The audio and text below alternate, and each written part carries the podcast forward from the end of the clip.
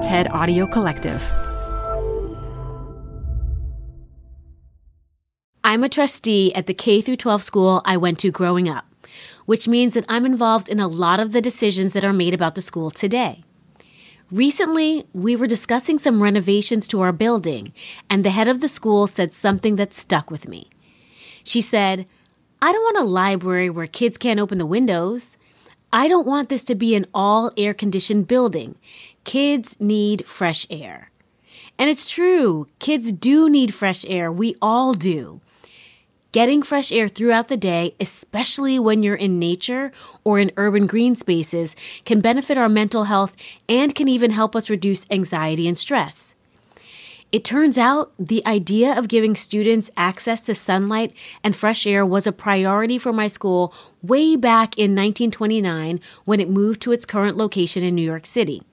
The school's original location was on Park Avenue, which was becoming more and more congested with the construction of the Queensboro Bridge and new high rise buildings nearby. The air was thick with car exhaust, and the tall new buildings were blocking the sunlight. Light and fresh air were so important to my school that they picked up and moved to be able to have access to it.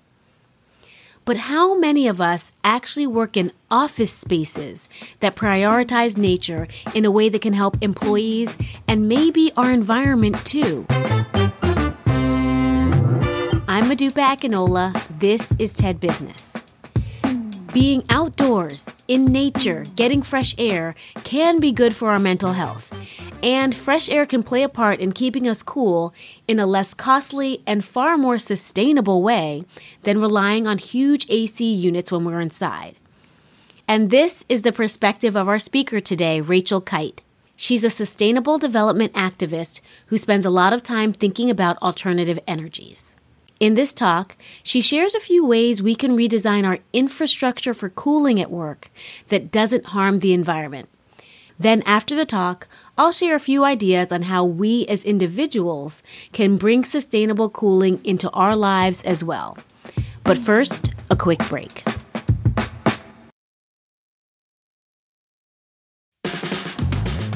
This show is brought to you by Schwab. You're here because you like to keep a pulse on trends in technology. Well, now you can invest in what's trending in artificial intelligence, big data, robotic revolution, and more with Schwab investing themes. It's an easy way to invest in ideas you believe in. Schwab's research process uncovers emerging trends, then their technology curates relevant stocks into themes. Choose from over 40 themes. Buy all the stocks in a theme as is or customize to better fit your investing goals, all in a few clicks. Schwab Investing Themes is not intended to be investment advice or a recommendation of any stock or investment strategy. Learn more at schwab.com slash thematic investing. Hey, TED Business listeners. We're supported by our friends at Working Smarter, a new podcast from Dropbox exploring the exciting potential of AI in the workplace. Working Smarter talks with founders, researchers, and engineers about the things they're building and the problems they're solving with the help of the latest AI tools. Tools that can save them time, improve collaboration, and create more space for the work that matters most. On Working Smarter, hear practical discussions about what AI can do so that you can work smarter too. Listen to Working Smarter on Apple Podcasts, Spotify, or wherever you get your podcasts. Or visit workingsmarter.ai. This episode is brought to you by Progressive Insurance. What if comparing car insurance rates was as easy as putting on your favorite podcast? With Progressive, it is. Just visit the Progressive website to quote with all the coverages you want. You'll see Progressive's direct rate, then their tool will provide options from other companies so you can compare. All you need to do is choose the rate and coverage you like. Quote today at progressive.com to join the over 28 million drivers who trust Progressive. Progressive Casualty Insurance Company and Affiliates. Comparison rates not available in all states or situations. Prices vary based on how you buy. This summer, I was visiting family in England. There was a heat wave. It was hot and it was humid there was very little breeze. The temperature was hovering around 29 degrees centigrade for days on end, and the nights were not much better. In our little bungalow, there was nowhere to get cool. We had one fan sort of moving hot air around. I was worried for my mum. Heat can send your heart rate all the way up. The only place to get cool, the only relief, was at the supermarket in town, standing in front of the chiller cabinets. In 2021, extreme heat has captured the headlines on every continent. And globally, in July, surface temperatures were the highest recorded since records began in 1880. The problem is that the way we cool things down is heating the planet even more. Today's air conditioning is energy inefficient, depends on polluting refrigerants such as hydrofluorocarbons, and many traditional cooling technologies waste heat. I'm sure you've had that experience of walking in an alley behind a convenience store and feeling that blast of hot air on your face coming from the chillers inside. And the demand for cooling is going up. The International Energy Agency estimates that by 2050, today's 2 billion air conditioners will have multiplied to more than 5.5 billion. And think about this most households in hot countries have not bought their first air conditioner yet. I've worked on sustainable energy for many years in different ways on energy access in the Sahel to cold chains in East Africa to financing large scale energy infrastructure projects around the world and to getting access to cooling in low income communities in the UK and the US. I've always focused on the twin problems of sustainability and fairness. I think cooling gets at the heart of these challenges. Why? Well, because most wealthy people can stay cool. They often live in wealthy, leafy suburbs with an air conditioner and a generator out back, and they have cool offices, cool schools, and hospitals. But many people on low income live and work in urban concrete jungles void of green space and shade, or live in rural areas well beyond the cold chains needed for produce and vaccines. These people's quest for sustainable energy, for cooling, for comfort, for a cold chain, for a healthy diet, or a better healthcare can drive a virtuous circle where we can provide cooling for everyone without warming the planet. Entrepreneurs with new technologies are emerging everywhere. Framework agreements guiding government action are in place. And there are big and new commitments being made. The solutions go well beyond just fixing air conditioning. The solutions range from city design to architecture, from building materials to appliances, from geoengineering to green roofs. The solutions can be high tech, they can be low tech. And there are four areas of promise, four areas where solutions could be transformative if we step up to the plate, prioritize, regulate, and invest. We'll go through them one by one. First, we need to build and design differently for cooling. For the last 70 years or more, air conditioning has driven building design. We need to change that, and we need to move away from hermetically sealed concrete and glass boxes where you can switch on an air conditioner but you cannot open the window. You know, it doesn't have to be a window rattler as a solution. District cooling can provide cooling solutions for building complexes by running water through insulated pipes. And in Denmark, better known for its wind and its rain, district cooling provides with a combination of heat pumps, wastewater, and groundwater, cooling solutions for offices and homes. And we can make roofs cool too. The race is on for the brightest, whitest paint that reflects 98% of sunlight that hits its surface, much better than the 80 to 90% we achieve today. And if not white, then green. Green because they're planted with gardens and vegetables, also contributing to the food that has to come from urban farming. Roofing materials matter too. In India, modular roofing panels made from paper and waste wood can reduce the temperatures by up to 10 degrees centigrade in the homes below. And we can change windows too. In the European Union, solar controlled glass is available that provides high daylight transmission, thermal insulation, transparency, and low reflection. Second, we need to make cooling hyper efficient. In the developed world, if you buy a high end air conditioner today, it's probably 25 to 50% more efficient than anything you could have bought 10 years ago. Now, we need every air conditioner for sale everywhere to be at least 50% more efficient than the most efficient air conditioner on the market today. It helps if we think of energy efficiency as our first fuel. That's not the priority we give it in policy. We need much more of our economic activity to be covered by energy efficiency standards that are much tougher than today's. Radical efficiency is important for heating too.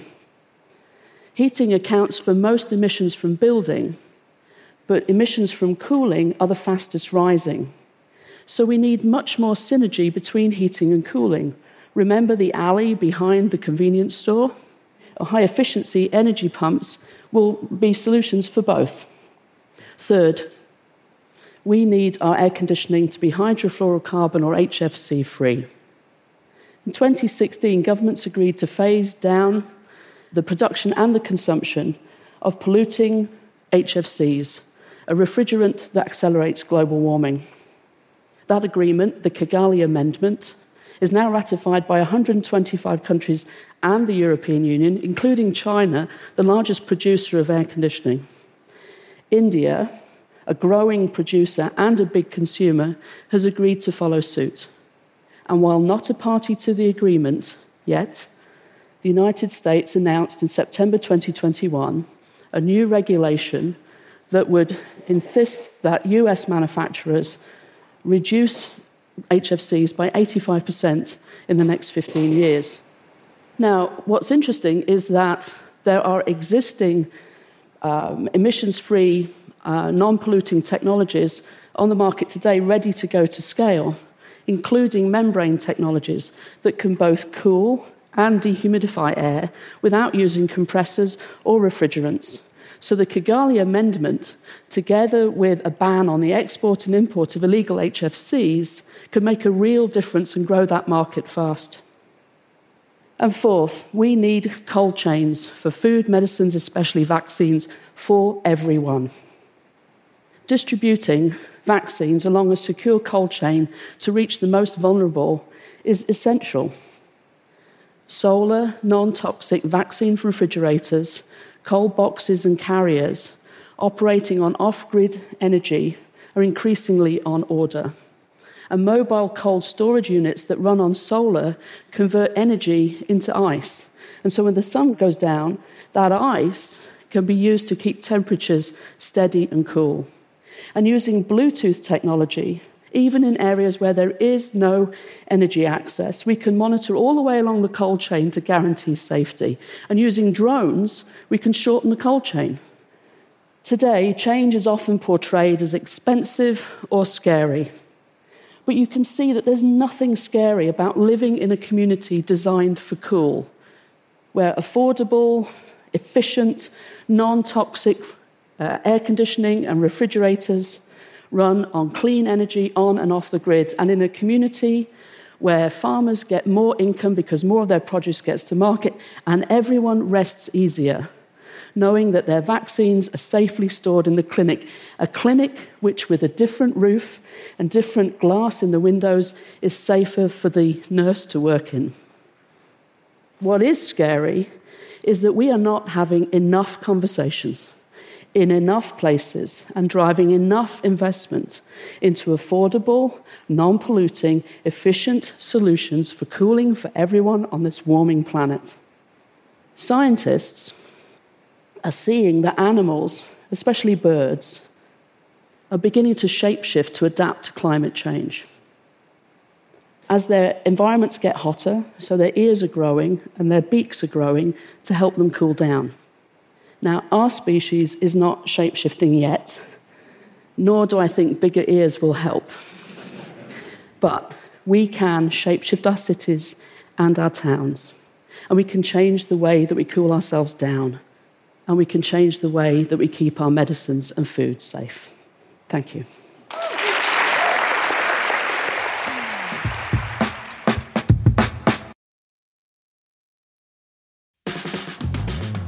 Support for TED Business comes from Odoo. What is Odoo? Well, Odoo is a lot of things. Odoo is award winning management software. Odoo is total control of your entire company in one place. Odoo is a suite of fully integrated applications for CRM, accounting, sales, HR, inventory, manufacturing, and everything in between. Basically, Odoo is what your business needs to succeed. So if you're ready to get more done in less time, visit odoo.com slash tedbusiness. That's O-D-O-O dot com slash tedbusiness. Odoo Business management made simple. Support for the show comes from Brooks Running. I'm so excited because I have been a runner, gosh, my entire adult life. And for as long as I can remember, I have run with Brooks running shoes. Now I'm running with a pair of Ghost 16s from Brooks. Incredibly lightweight shoes that have really soft cushioning it feels just right when I'm hitting my running trail that's just out behind my house. You now can take your daily run in the better than ever Ghost 16. You can visit brooksrunning.com to learn more. I love what Rachel said at the end of her talk about shapeshifting.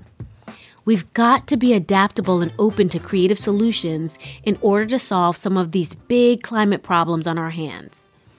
Rachel talked about several ways big businesses or governments can shapeshift. Things like rethinking building design, developing more sustainable and efficient air conditioners, and creating cold chains. But there are also ways we can shapeshift as individuals. Look, I'm one of those people who is always cold. The minute I turn on the AC, I'm freezing.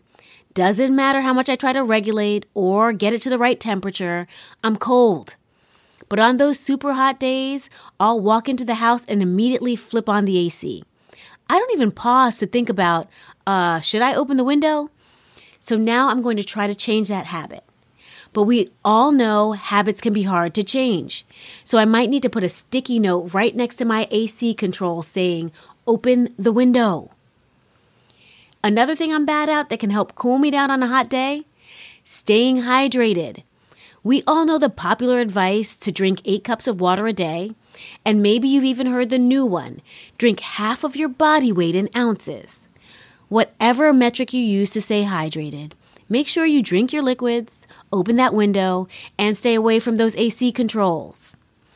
And also, be mindful of the appliances you use in your home. Big kitchen appliances like that stove and dishwasher heat up our homes, trapping warm air inside. So, in those warmer summer months, try using a crock pot or an air fryer, smaller appliances that are less likely to trap warm air inside.